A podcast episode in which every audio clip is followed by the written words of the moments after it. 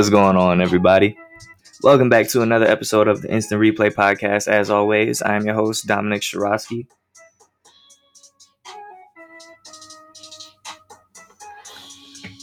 Love this intro. Love this intro. Alrighty. So, we don't have a long intro. We're just going to get right into it, all right? We're going to get right into it today. Uh, episode 58, and we got a lot of football to talk about. We got a lot of football to talk about. As I said, it's been a pretty big week in the NFL as far as upsets. Um, like I said, I was seven and seven. I really thought I had. I felt really good about my picks this this uh, this past week, and uh, boy, was I wrong. Um, couple of games I want to point out. Uh, first things first, gotta show love to my Pittsburgh Steelers. Um, I picked them to lose this game, uh, but you know that was a little reverse psychology. I say that the Ravens are going to lose are going to win, but I really mean that they're going to lose, and I'm really, you know, it's it's it's cautious optimism. You know, I'm kind of I'm I'm throwing the mojo off. That's all that was. But Pittsburgh, um, I think it's I think it's it's fair and safe to say Pittsburgh is the best team in the league right now. Um, and it just goes to show you how much of a difference having Ben Roethlisberger uh, back there. Now, granted, obviously Chase Claypool and he's been an amazing addition. He's what seven touchdowns in eight games, or something like that, or six touchdowns in seven games. He's been phenomenal, or seven touchdowns in eight weeks, I believe it is. Um, but it goes to show you that like this team, this, and again, this team went eight and eight with their third and fourth string quarterbacks with Mason Rudolph and Duck Hodges because that defense was so damn good. And that defense played shaky at times, but they came up with big stops when they needed to. Um, early on in this game, actually, it did not look good for Pittsburgh at all. Um, uh, on the first drive of the game, they got a pick six, which was great for the Steeler defense. Uh, Spillane, who I have to say, Spillane has done a phenomenal job of filling in uh, with the loss of Devin Bush. He's been incredible. This is back to back weeks where he's made huge impact plays. He had one where he absolutely stuffed Derrick Henry uh, at the goal line uh, the week prior against Tennessee. And then this week uh, with the pick six, I mean, not even two minutes into the game, it, it, it was really great. Um, but outside of that play, uh, it was shaky. Um, like I said, that defense did make stops. There was another one where the Baltimore Ravens were driving. Lamar Jackson's uh, pulling back for pass. They're in the red zone, and Bud Dupree does a great job of getting around, knocking the ball out of his hand, out of his hands, forcing the fumble. The Steelers recover, uh, kept them from scoring there. But this really was all Baltimore all game. And if you actually look at the uh, box score and just some of the stats for Baltimore, you would think, how the hell did they lose this game? You know, Baltimore rushed for 160 something yards. Like they they did what they wanted to do. They ran the ball really well. Like Pittsburgh, I want to say that Pittsburgh had no uh, answer for this Ravens rushing attack. Um, but the problem was, and this is the same problem that the Baltimore Ravens have had for quite some time for Lamar Jackson's uh, entire career now. And it's one of the things that I honestly feel like is holding them back is that Lamar Jackson, the best way to beat him is to make him be a passer. And you just see it um, when he has to go up against top tier teams, the other elites, you know, when he's gone up against the Chiefs or the Steelers. Um, and the Steelers play really well against Lamar Jackson. Um, even like when Ben wasn't there, like you know the pet like last season, this Steelers defense gave him trouble, right? Like this Steelers defense, and Mike Tomlin had a great, great quote at the end of the game when he was asked about Lamar Jackson and he was just like, "Listen, you know, we respect the hell out of him. Like we respect him as a player, but we don't fear him." And part of that is because they know that they have a defense that can contain him. And that's exactly what they did.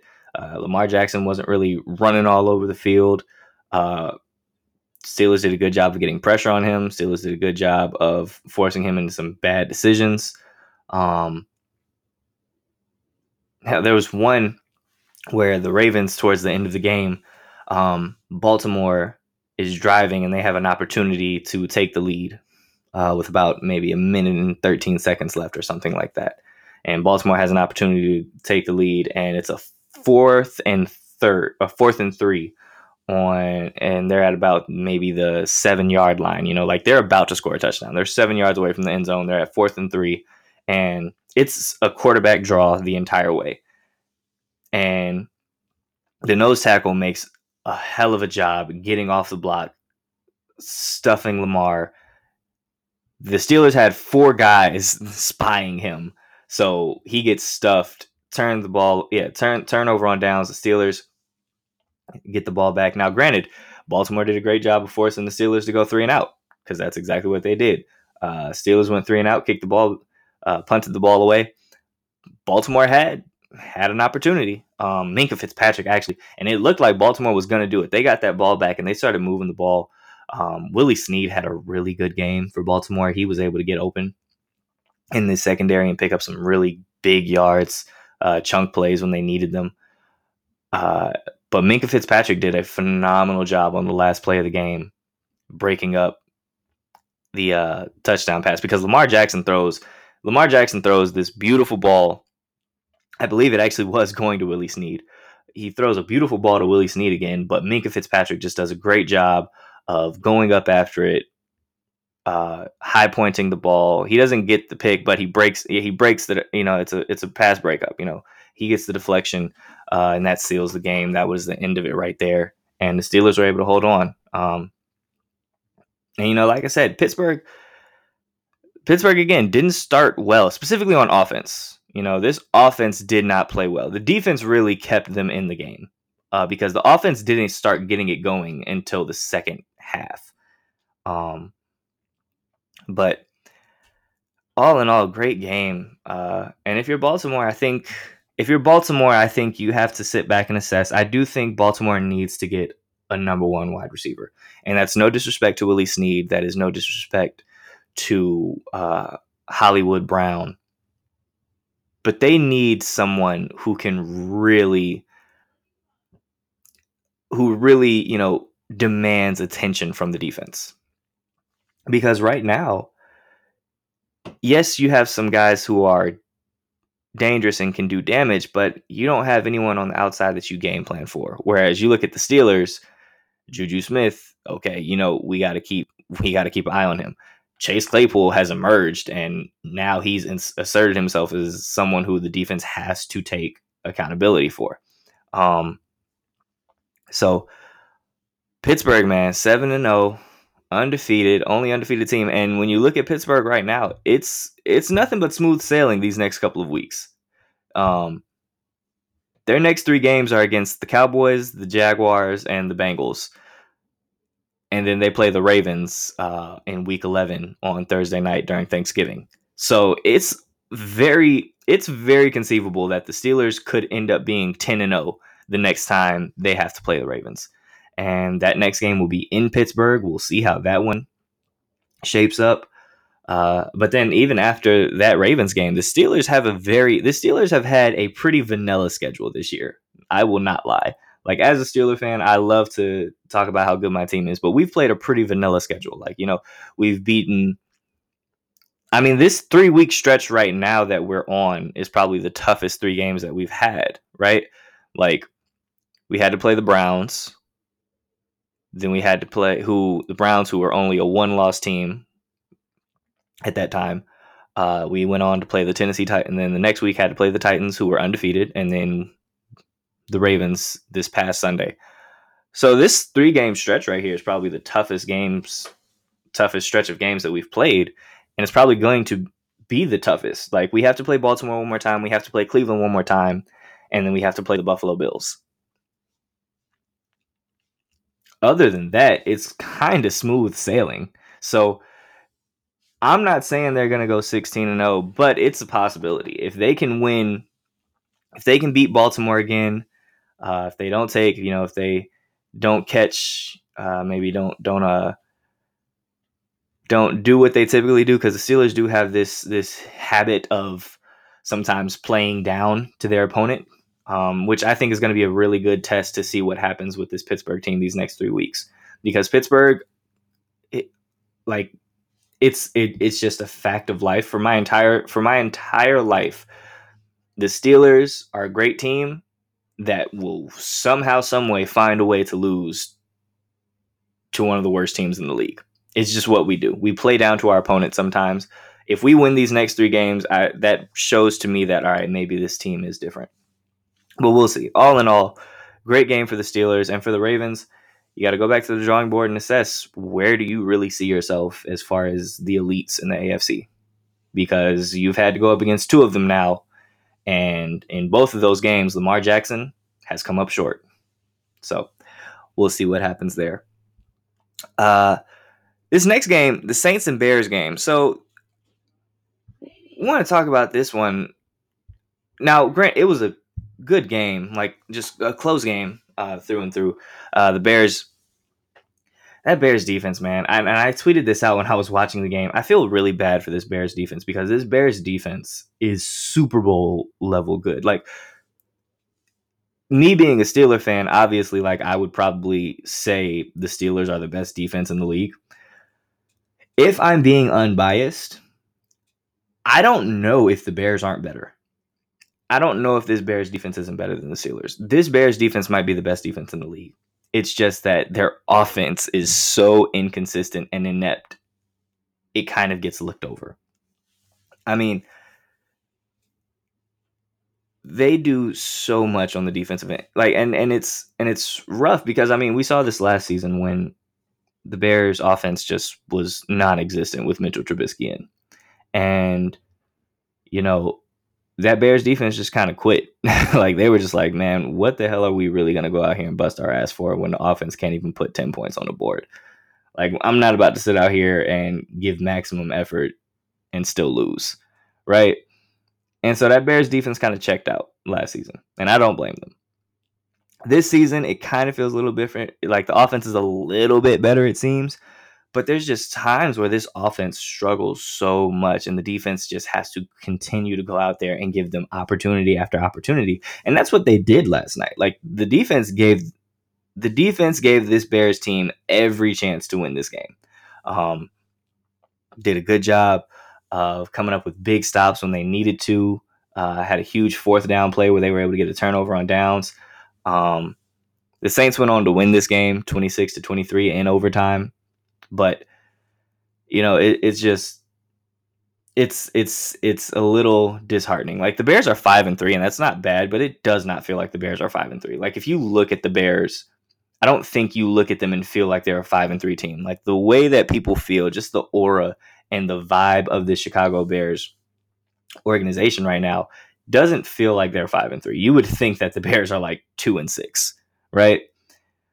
Um, but it's it's time in Chicago for some changes. Uh, Matt Nagy has to go. I'm not a fan of Nagy as a head coach. I think he he's one of those guys who benefited from having that whole. He's he's part of the Andy Reid coaching tree, and he kind of got that that uh whole stigma of being an offensive guru and a quarterback whisperer, and I just haven't seen it in Chicago. Now, granted, he's had to work with Mitchell Trubisky, but even now with Nick Foles, there are just too many times where he tries to get cute, and for whatever reason, he hates running the ball. Just like, like he hates just like a regular halfback drive dive. Like I don't I don't understand why he hates just like handing the ball off to the running back, but he does. Um, and it doesn't make sense because you have a good running back in David Montgomery.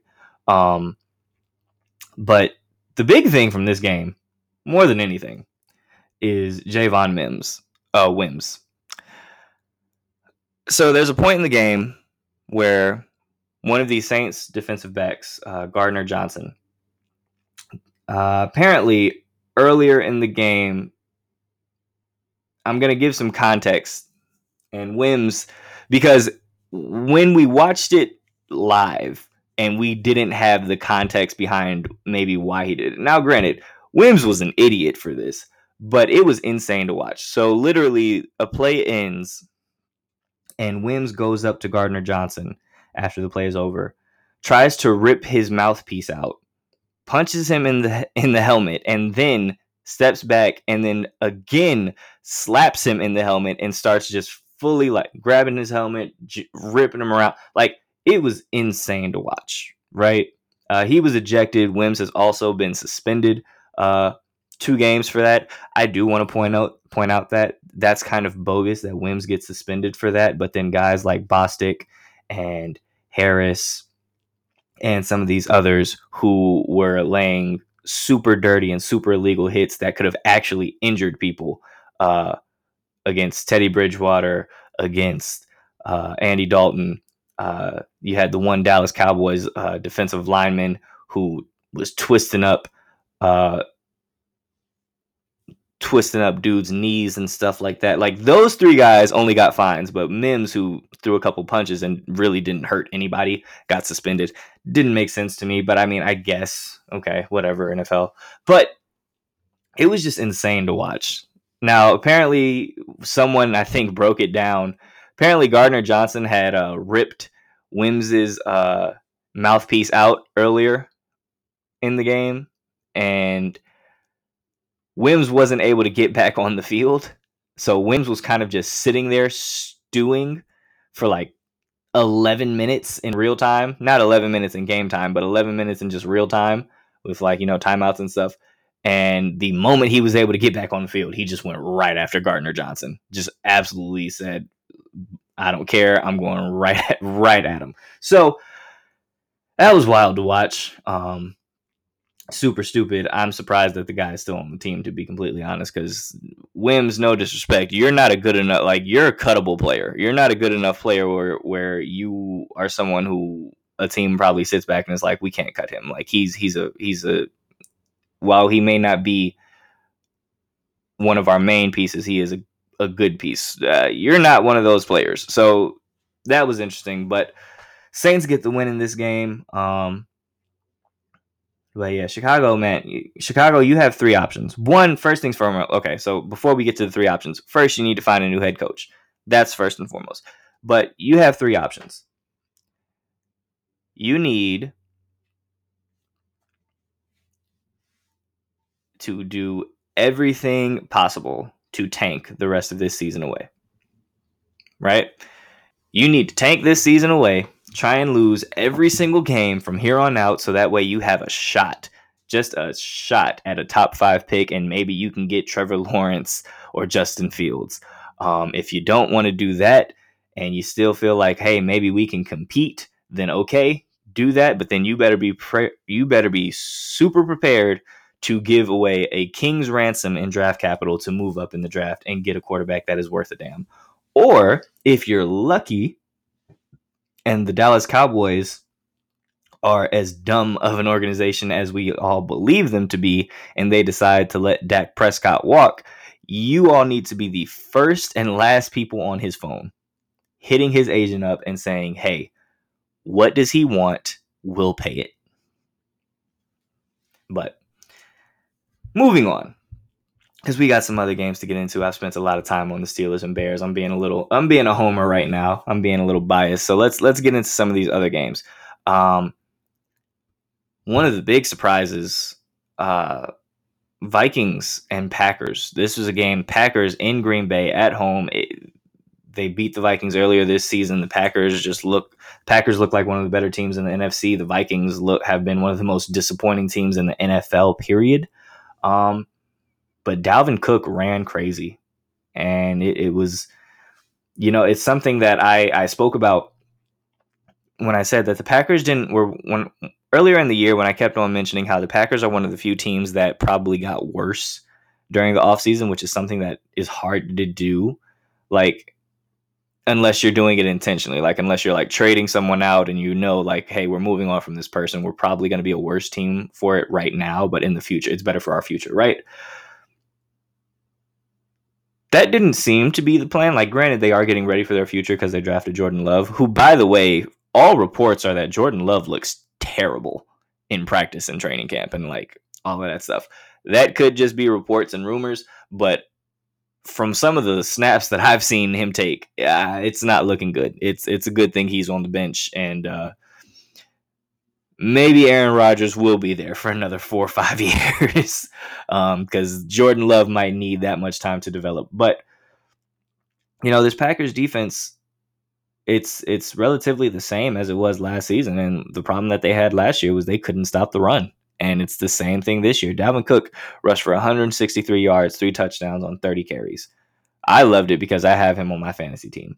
But you know the Vikings and and credit to the Vikings defense, they were able to slow Aaron Rodgers down. And this has been one of my criticisms of the Packers is because the Packers have kind of had this mentality that we're not going to change our defense, we're not going to make any adjustments, we're not going to bring anyone anyone uh, to help out in because Aaron Rodgers is just going to score 35 points a game. Well, this is twice now where you've had a situation where Aaron doesn't put up 30 plus points and you need your defense to come up and make stops, and they can't do it. So, this was a very wild game. Uh, just wild to watch. Like I said, that Vikings defense finally started looking like what we kind of expected the Vikings defense to look like. And who knows, maybe this is the Vikings team starting to catch their stride halfway through the season. Maybe.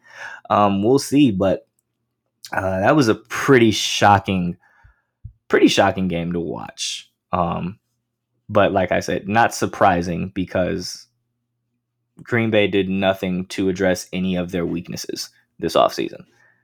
Nothing at all. so, hey. Uh, next game, we can talk about Tua getting his first start and his first win. Now, there was a lot of people, myself included, who thought this was a little premature. Why would you bring Tua in when your team is playing good? But uh, after doing some thinking, it does make sense. Now, like I said, I believe that the Miami Dolphins' plan was to have Tua come in after the bye week, no matter what. Um, I I wholeheartedly believe that because their bye week got moved, that that's why Tua started this week. Because I, I, believe their bye week originally was supposed to be like week ten or something like that. I can't remember off the top of my head.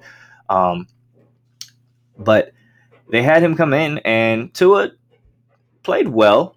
Uh, he got a win. He didn't look outstanding, um, but this Miami Dolphins team played really well for Tua. Uh, that's really what it came down to. This that defense did exactly what they needed to do. Like Tua only completed 12 22 passes, only threw for 93 yards. Uh, he did have one touchdown, but one touchdown pass, I'm sorry. But this Miami defense did a hell of a job uh, getting after the Rams, uh, taking advantage of excuse me, uh, taking advantage of uh, bad plays. Two intercept, yeah, Miami forced two interceptions, uh, one by Christian Wilkins, one by Eric Rowe. Uh, had three defensive touchdowns. Um, one that was a fumble recovery. You had another that was on a punt return. Like it, it, it was it was a really great job by that defense. Uh, it was really in the second quarter. You know, the second quarter was really what put the game away. Um, Dolphins scored 21 points in that in that second quarter, and that was really kind of it. you know, they jumped up 28 to 10 in the first half, and from there it was kind of over. So, uh, shocking win by the Dolphins. I do think if you're the Rams, this is one of those games where it's like, hey, we shot ourselves in the foot a bunch. Uh, we if we just execute better, we win this game. You know, we can't we can't give them three def- like we can't let three defensive touchdowns go. Like their offense only scored seven points. their defense and special teams scored 21. We can't let that happen again, right? So if you're the Rams, I think you just got to be like, damn, you know, we shot ourselves in the foot. And if you're Miami, hey, looks like it's an off to a nice start with the Tua era in Miami. So shouts out to them. And last game I want to talk about is this Buccaneers and Giants game. So, why do I want to talk about the Buccaneers and Giants? Because I saw some things last night that made me made me a believer.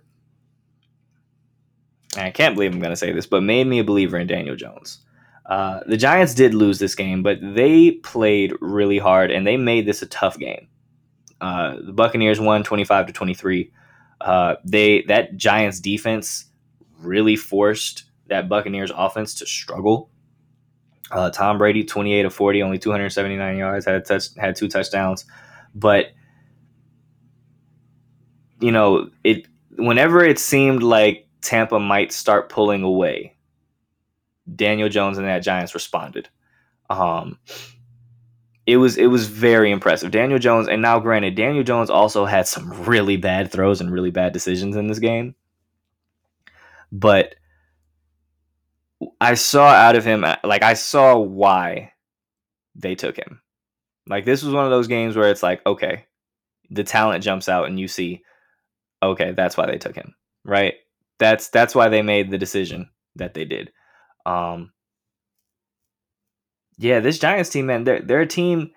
They're one in seven, but they've played hard in every game that they've played this year. Like if you're if you're a Giants fan, you may be upset with the record, but I don't think you can get upset with the overall effort of this team from everyone. Um, Daniel Jones obviously has to cut down on the interceptions. He's still young. He's learning. It's only like it's he's only in his what second season, I believe, second or third season now. He's young right? Give the kid some time. But uh it was impressive. It really was impressive, some of the things and the way he was able to respond. A little bit of controversy at the end of this game. Uh, the Buccaneers, and I have to say, Bruce Arians, and this, and I was upset because this is such a anti Bruce Arians thing that he did, and you could see Tom Brady was very pissed off when they made this decision. Uh, there's a point in the game where the Buccaneers are at about the maybe 25, 26, 27 yard line, something like that, right? They're close to the end zone. Uh, and currently they are up by five points. Um, they're up by five points, and it's a fourth and one. And we all know Bruce Arians is super aggressive. We know Tom Brady believes in himself. We know Tom Brady's aggressive. I'm sitting here thinking, oh, they're going to go for it go for it. Put this game away. You go in there. You keep this drive going. You're up five points right now. You score a touchdown. They're only going to have a minute and something left to score twice, basically, because that's exactly what they would need. Like, you score this touchdown here, the game is essentially over. Bruce Arians decided not to do that. Uh, Bruce Arians decided to be conservative, and I feel like it was the bad choice. I feel like it was the wrong choice, and it almost cost them. Uh, he played to not lose instead of playing to win. Uh, he said, "No, we're going to kick the field goal. We're going to go up by eight points." Um, I mean, granted, if you want to say it worked out because they did win this game, yes, but to me, that's still the wrong decision. I would much rather you sit back and say, "Good luck trying to stop this offense." And if you do stop it, good luck trying to score on this defense. And if you do score on this defense, good luck trying to stop this offense one more time because we're probably going to get the ball back and we have some timeouts. I just, again, I, I it felt like he was coaching scared in that situation. Uh, but they kick the field goal. They go up by eight points, and Daniel Jones, to his credit, leads this team down the field, scores the touchdown, and on this two point conversion, he has Wayne Gallman going out with on a little jet motion running towards the sideline in the end zone. And it was open. Daniel Jones, the only reason this play gets broken up is because Daniel Jones held onto the ball too long. If Daniel Jones gets that ball out a second earlier, half a second earlier, they're in, we're going into overtime. He holds onto the ball, throws it, and I believe it was Devin White who broke it up. I believe I could be wrong, but one of the Buccaneers defenders comes and breaks up the breaks up the pass, and you know, game is over. But then the flag comes out because, and now the Giants do have a gripe. By the letter of the law, that was pass interference. Buccaneers defender hits Wayne Gallman early, and by the letter of the law, that penalty should have been thrown. However, they decided to pick the flag up, and that was the end of the game.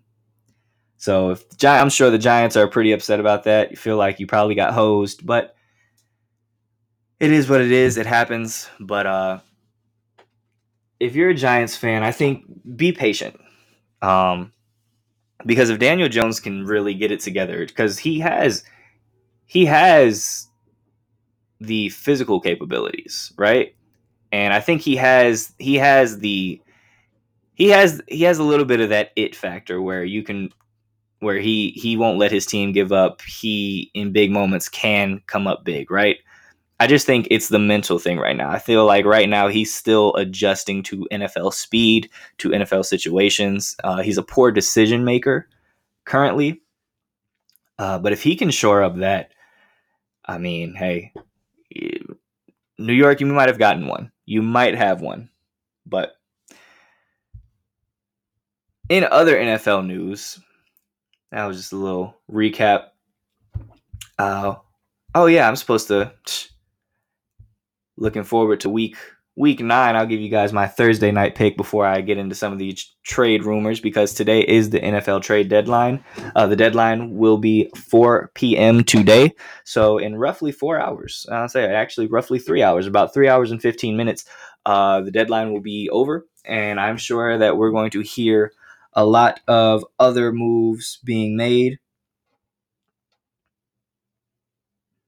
And we will see what happens there. But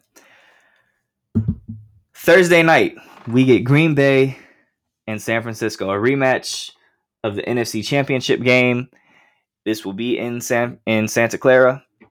49ers will be home. And I'm really upset that the 49ers are just riddled with injuries right now because this would have been a really good matchup. I would have loved to have seen this game over again, but the 49ers are done this season. Uh, the 49ers have been plagued again, one of the many teams that have been plagued by injuries this year. Um, you know, I really feel like no preseason, no training camp, no OTAs, all that stuff really played a big part in the guys getting hurt and not being in shape uh, and just not being ready for and not being an NFL uh, condition. But the 49 the 49ers are obviously we know uh, no Nick Bosa, no Solomon Thomas, no Richard Sherman. We know those guys have been done for the season for quite some time now. But it really sucks because, you know, Kittle was injured earlier in the year. Jimmy Garoppolo was injured earlier in the year. Deebo Samuel was injured earlier in the year. And then it kind of started to feel like this team was finally starting to get healthy again. Like Jimmy comes back, Kittle comes back, Deebo comes back. And it's like, okay, offense is starting to get healthy. This defense is still good now we can start picking things up. And they did. You know, they were on a two game win streak. Uh, but injuries just rear their head again. And it seems like both Jimmy Garoppolo and Kittle will be done for the season. Jimmy Garoppolo, I believe, is expected to miss six games. Uh, Kittle has a broken, I believe, a broken bone in his foot. I believe was his injury. Um, he's going to be done for the next eight weeks. So basically, the 49ers, unless unless they make the playoffs this year, Kittle and Garoppolo are done this season. Um, and for that reason alone, the Packers are going to win this game. It's uh, you know, whether it's Mullens or whoever the hell they have at quarterback, it doesn't matter. Uh, this Green Bay Packers offense is efficient. Uh, Aaron Rodgers is playing out of his mind and same thing with Davante Adams. Uh, it's just a rough it's just a rough situation to be in if you're the 49ers. You know, you kind of just have to it happens some years. You know, sometimes you just got to sit back and just say, "Hey, it is what it is." You know, we injuries took us out. That's how I feel as a Steeler fan last year. I've I've felt that way as a Steeler fan many times. You know how many times I've had to watch my Steelers play a playoff game without like without Le'Veon Bell and Antonio Brown. Like that's happened. Like I've literally had to sit back and watch us play playoff games without our two best players. So I get it. It's rough, but uh, I'm taking the Packers in this one just because 49ers, the injuries just continue to pile on, and it's it's going to be rough to get over. So I'm going to take the Packers in that one. Now, I mentioned the NFL trade deadline, and I promise for those of you who are tired of hearing about football, we're gonna move on to football. We're gonna move on to other stuff in just a minute. So give me a second. We're almost we're almost done with the football talk. um, NFL trade trade deadline is today. A bunch of rumors. There were actually some rather big deals. Obviously, Yannick Ngakoue has already been traded. We know about that. Uh, but there were some other moves, uh, surprising moves actually. Um, Kwon Alexander, the linebacker for the San Francisco 49ers, was traded to the Saints. Um, I don't think now from what what reporters and what some insiders were saying were that the 49ers wanted to trade Kwon Alexander last year but he tore his ACL and he was kind of damaged goods. Couldn't really trade him because they wouldn't get any fair value for him. So they held on to him. He comes back this year. They keep keep him for a little bit to show that he's healthy. Um, they trade Kwon Alexander to the Saints. I believe the Saints uh, will be sending Kiko Alonso actually to the 49ers. I believe I saw that come up. But a uh, couple of other trades. Uh, one of the really interesting ones was uh, the Chargers trading uh, cornerback Desmond King to the uh, to the Titans um, in exchange for a sixth round pick. And Desmond King is a good corner. He was a healthy scratch. He did not play against the Denver Broncos. Uh, but I think uh, I think the Chargers are moving forward. They have young they have younger guys there, right, on that defensive side of the ball. And I think they're just kind of getting to a point where it's like, hey, we're we're moving on. We're going into the the youth direction. We're rebuilding this team. And Desmond King, there's just not really a place for you here at the time being. But for the Titans, it's a good pickup. You get a guy who is a really good corner. Um, I've always thought Desmond King was pretty good. Um, if he can stay healthy, you know, that's kind of been one of the things for him. But uh, I think that helps with this Titans defense a lot because this Titans defense specifically has not looked good uh, at all. So, other moves, huge move for the Steelers actually. Uh, Steelers, you know, obviously had to deal with the loss of Devin Bush earlier this season. And while, like I said, I've praised uh, Bob Spillane for what he's done, uh, the Steelers went out and got a little bit more insurance to back that up. They went out and traded for uh, New York Jets linebacker Avery Williamson. Uh, Sunday night, the Steelers uh, will receive Avery Williamson and a 2022 seventh round pick, and the Jets get a fifth round pick. So that's a really big move. Avery Williamson is a tackling machine. Um, I think it's a really good pickup for the Steelers. Also, if you're Avery Williamson, how awesome is that going from 0 and 8 to 7 and 0? You went from winless to undefeated, and just like that. So big moves there. A um, couple other rumors. Uh, rumors that maybe the Patriots would be moving on from Stephon Gilmore, but apparently the Patriots have come out and basically been telling teams if you want Stephon Gilmore, we want a first round pick and we want a player. So it seems like they've got some got a high it's a high ask uh, is what it seems like. Um it, it's going to take a lot to get Stephon Gilmore if a team is out there and they are interested. Uh, Minnesota Vikings are open to trading Anthony Harris. We'll see what happens there. The Dolphins have talked about possibly trading Xavier Howard. Uh, Cleveland Browns possibly moving on from David Njoku. We'll see. Uh, Washington has come out and said that Ryan Kerrigan, even though he's requested a trade, will not be traded. Uh, there was a little bit of maybe intrigue that maybe the Falcons would trade uh, defensive end Takk McKinley.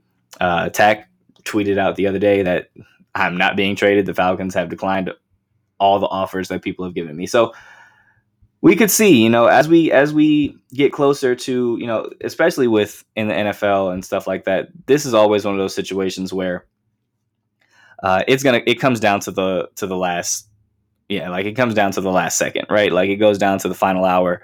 We're gonna see a whole bunch of moves get made. I'm pretty sure that hell, there's probably moves being made now as I'm recording. Um, but something to keep your eye on this this this this fine Tuesday. Um, alrighty, that's enough NFL. that's enough NFL talk.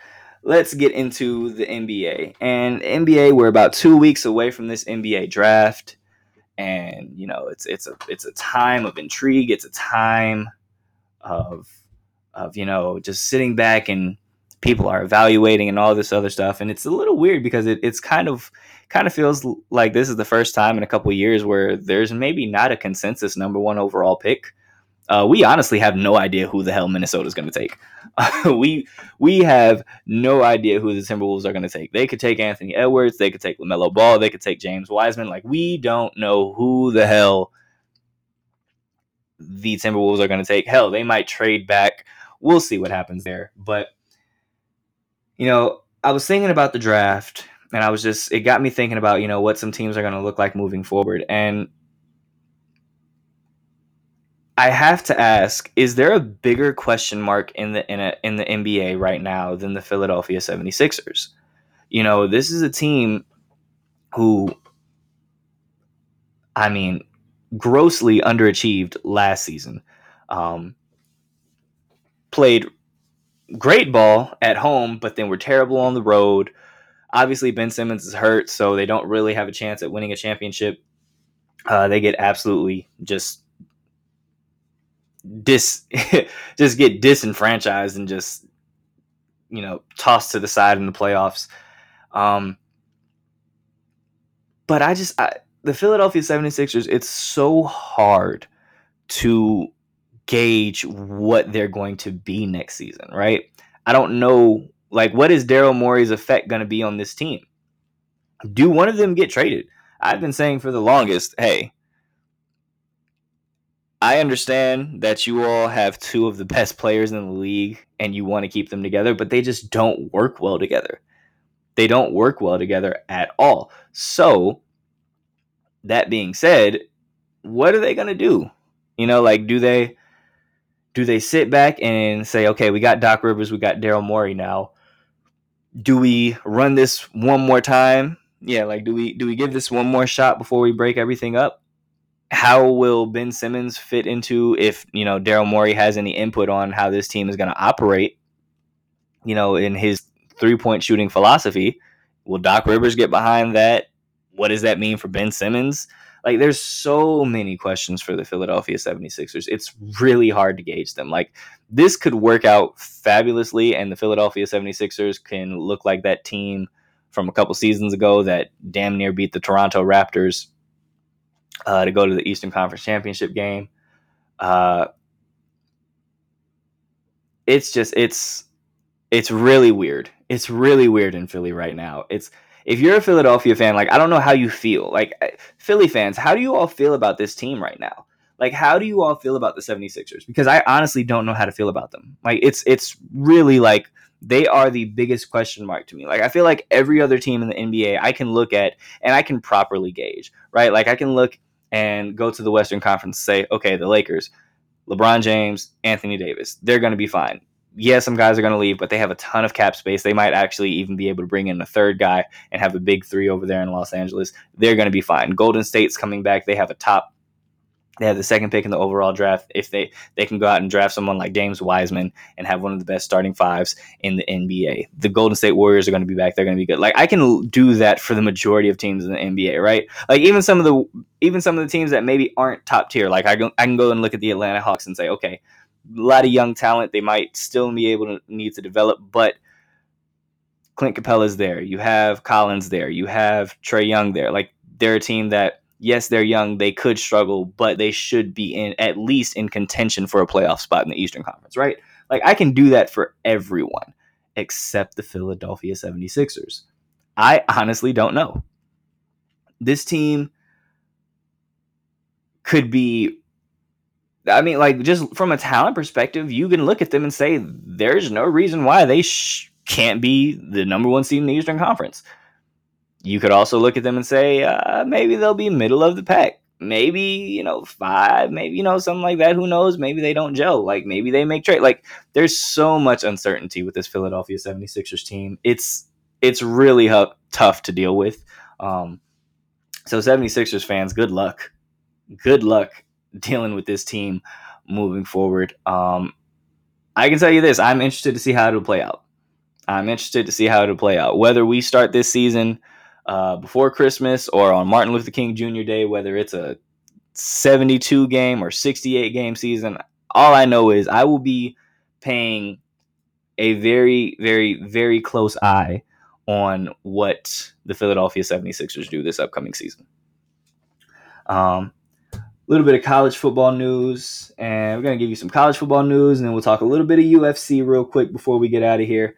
Um, college football, uh, scary moment in college football this past week. Uh, Ole Miss tight end Demarcus Thomas uh, was injured during a practice, and Lane Kiffin, by all uh, measurements, he came out and spoke to the media, and you could just tell that his like you could tell his voice was shaking. He was you could tell he was really um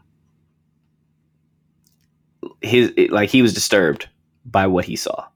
Um, but Demarcus Thomas, uh, tight end, suffered a very bad injury from what it seemed like uh, to the point where they were trying to test him out. He hadn't moved. They were asking if he could feel anything, and he said he couldn't. So uh, we did get a little bit of an update. Uh, Lane Kiffin did tell reporters later on that you know he he started to regain some feeling in his body, which is great news. Um, so we're I'm just we're hoping that it's everything's okay. Um, you know, sometimes you know, uh, sometimes you can have something where you kind of have a full body stinger. You know, where you know something just you get hit the right way or the wrong way, and you know your body just kind of locks up or maybe you just you know sometimes you get hit hard and it kind of makes your body go numb. Hopefully that's what this situation is. Uh, he was airlifted to the nearest ho- to a hospital. Um, so again hoping demarcus thomas can make a speedy recovery and that this is nothing uh, major or career ending or anything or life changing. You know i mean forget career and football. This is something is affecting someone's life. So uh, hopefully demarcus thomas uh, is healthy, and hopefully uh, everything's okay. Hopefully that's a speedy recovery and he can get back to doing what he loves. What else did we have here for college football? Oh, Dan Mullen. So had two fights this weekend. Uh, obviously, we we spoke about Javon Wims and his uh, boxing debut against the Saints. There was a fight uh, during the Florida and ooh, who were they playing? I cannot remember who they were playing, but there was a fight during the Florida game, and Dan Mullen, who so here's the thing. I kind of I understand why because Dan Mullen was fired or not fired, sorry, was fined twenty five thousand dollars for his role in encouraging the fight. Basically, uh, fight breaks out as they're heading into uh, halftime, and Dan Mullen basically after everyone is kind of broken apart and everyone is heading back to their locker rooms, Dan Mullen walks back out and like just starts getting the crowd riled up. Like, yeah, like that's what we're like. Basically, was like, yeah, you see what we're doing out here. We're not like we're not taking we're not taking no BS from nobody, right? He was fined for that twenty five thousand uh, dollars for basically encouraging unsportsmanlike conduct. But I gotta say, as a player, kind of like that, right? Like if you're a player, kind of like that coach is up there stirring stuff up. I like that coach is out there and is like, "Hey man, what y'all want to do?" I, I kind of like that coach is getting getting the getting the crowd fired up. I like that he's that he uh, is is is taking a part in this. Now, granted, you can't do that, right? Like, it's one of those things you can't do because it is a little unprofessional, and you know, just you, you can't do it. But uh, I thought that was a little funny interaction. Uh, uh, he got fined for that, so we'll see what happens there. Um, the other big news out of college football, obviously, uh, this past Saturday, told you that Trevor Lawrence. Uh, well, this last week, I told you all Trevor Lawrence uh, tested positive for COVID nineteen. He did not play the the last game that they played. He also um, against Boston College. He it has come out now that he has been ruled out for their game against Notre Dame, which that is going to be very interesting to see how that plays out. Um, I don't think that it will affect Clemson's chances of making it to the playoffs this year just because I think the committee will sit back and say they didn't have they're going to sit back and be like, "Well, Trevor Lawrence didn't play." Like they lost the their only loss was against another top 10 ranked team or top 5 ranked team. I believe Notre Dame is ranked like 3rd in the nation right now, something like that. But their only loss was against another top 10, top 5 ranked opponent and they didn't have the best player in the nation like their best player on their team is also the best player in the nation, and he did not play that game. So I, I don't think it'll have any real ramifications on how Clemson is viewed or whether or not Clemson will make it into the uh, college football playoffs. Uh, the only thing it seems to really affect uh, a lot of people have shifted their expectation and believe that these two games probably take Trevor Lawrence out of the running to be the Heisman to win a Heisman this year. So it seems like it's it's basically just going to be a two man race between Mac Jones and Justin Fields.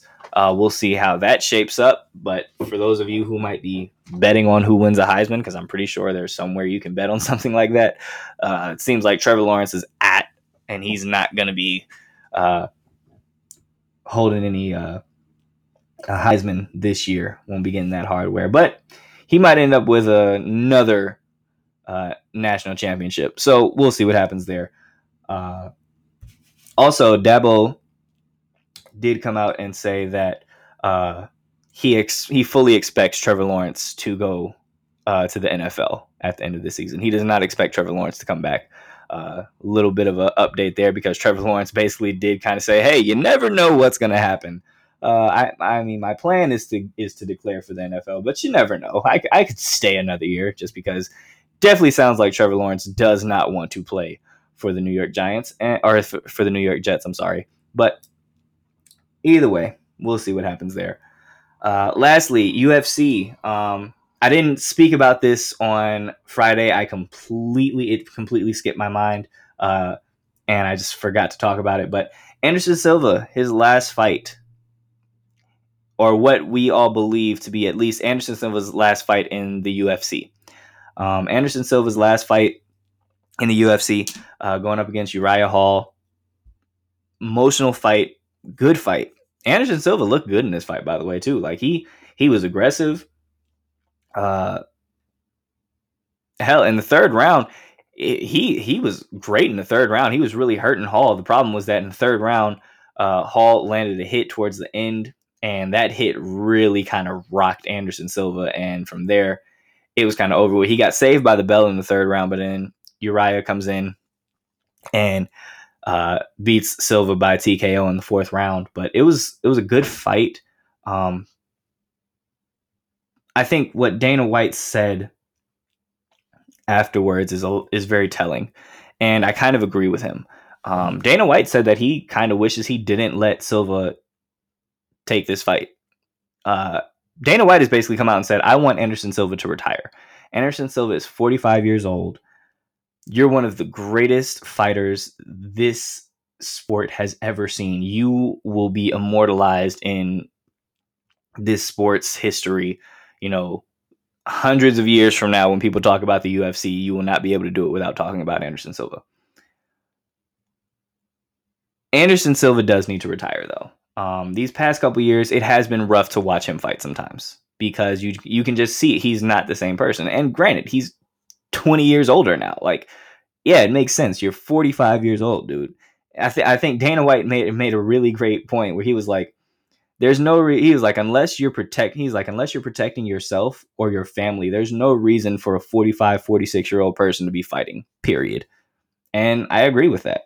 Um, this Anderson Silva's contract was had two fights left on it. Um, after last, well, after last night, it's it's only one fight left on his contract. But I don't think Dana White. I think the UFC will terminate that contract. I think Dana White. Dana White basically has come out and said Anderson Silva will not fight in the UFC anymore. If he wants to go and maybe fight somewhere else in a different league, he can, but it won't be in the UFC. I don't want to see him do it. It's time for him to retire. It's time for him to sit down. It's time for him to relax. You've done everything you possibly could. You've been a champion. You've been electric. You've been the favorite. You've been considered one of the greatest of all time. what are you still doing here? It's time to move on. It's time to let it go. And I agree. Again, I love this. Uh, love the spider. Okay, love the spider, but it is. It's it's it's time for Anderson Silva to move on. You know, everyone. We all get to that. We all get to that point, right? And you know, just it is what it is. There, Anderson Silva currently 34 and 11. Uh, he is the owner of the longest title reign in UFC history, where he held uh, the title for 2,457 consecutive days. Uh, has the longest winning streak in UFC history with 16. Tied for first with most knockouts in UFC history with 11. Uh, and he's beaten some of the best, you know, Vitor Belfort, Dan Henderson. He's beaten Rich Franklin twice. He's beaten Chael Sonnen twice. Like, he's one of the greatest of all time. And it's it's it's time to hang it up. It's time to hang the gloves up. Go home, be with your family, be a family guy. If you want to if you want to continue to be around the UFC and all that, do yeah, go go the Daniel Cormier route and you know, be an announcer or an analyst or something like that. But it's it's time to get out of the game. It's it's time to get out of the game. Uh, from one person retiring though to someone who some people might be thinking might be unretiring. Obviously, Khabib Nurmagomedov uh, beat Justin Gaethje, and he announced after that, after his title defense and after his victory, that that would be his last fight, that he was retiring. Um, a lot of people are thinking that he might come back and fight one more time so that way he can get to that 30 and 0 mark. Um, I don't know. He seemed like someone who was really convinced that he didn't want to fight anymore. Specifically because obviously the passing of his father, and he was just like, if my father isn't here to celebrate the victories with me and coach me and, and be a part of this success, I'm kind of good on it. And I respect the hell out of that. So we'll see what happens. Khabib may or may not be coming back for uh, his 30th fight and possibly his 30th win. Uh, but we will see. We shall see. Alrighty. That's all I got for you guys today. I've taken up enough of your time. uh, thank you all so much for listening. If you like today's episode, go ahead, like it, share it, tell a friend to tell a friend, all that good stuff. If you didn't like today's episode, just act like it didn't happen. Uh, you all are amazing. Uh, and yeah, Thank you all so much. This has been the Instant Replay Podcast. I'm your host, Dominic Shirosky. And as always, I leave you all with a quote. Kobe Bryant once said, No one hates the good ones, they only hate the great ones. So go out there and make some new haters. I'll see you Tuesday. Oh, no, wait. Today is Tuesday. Sorry. I'll see you Friday. all right, guys. See you.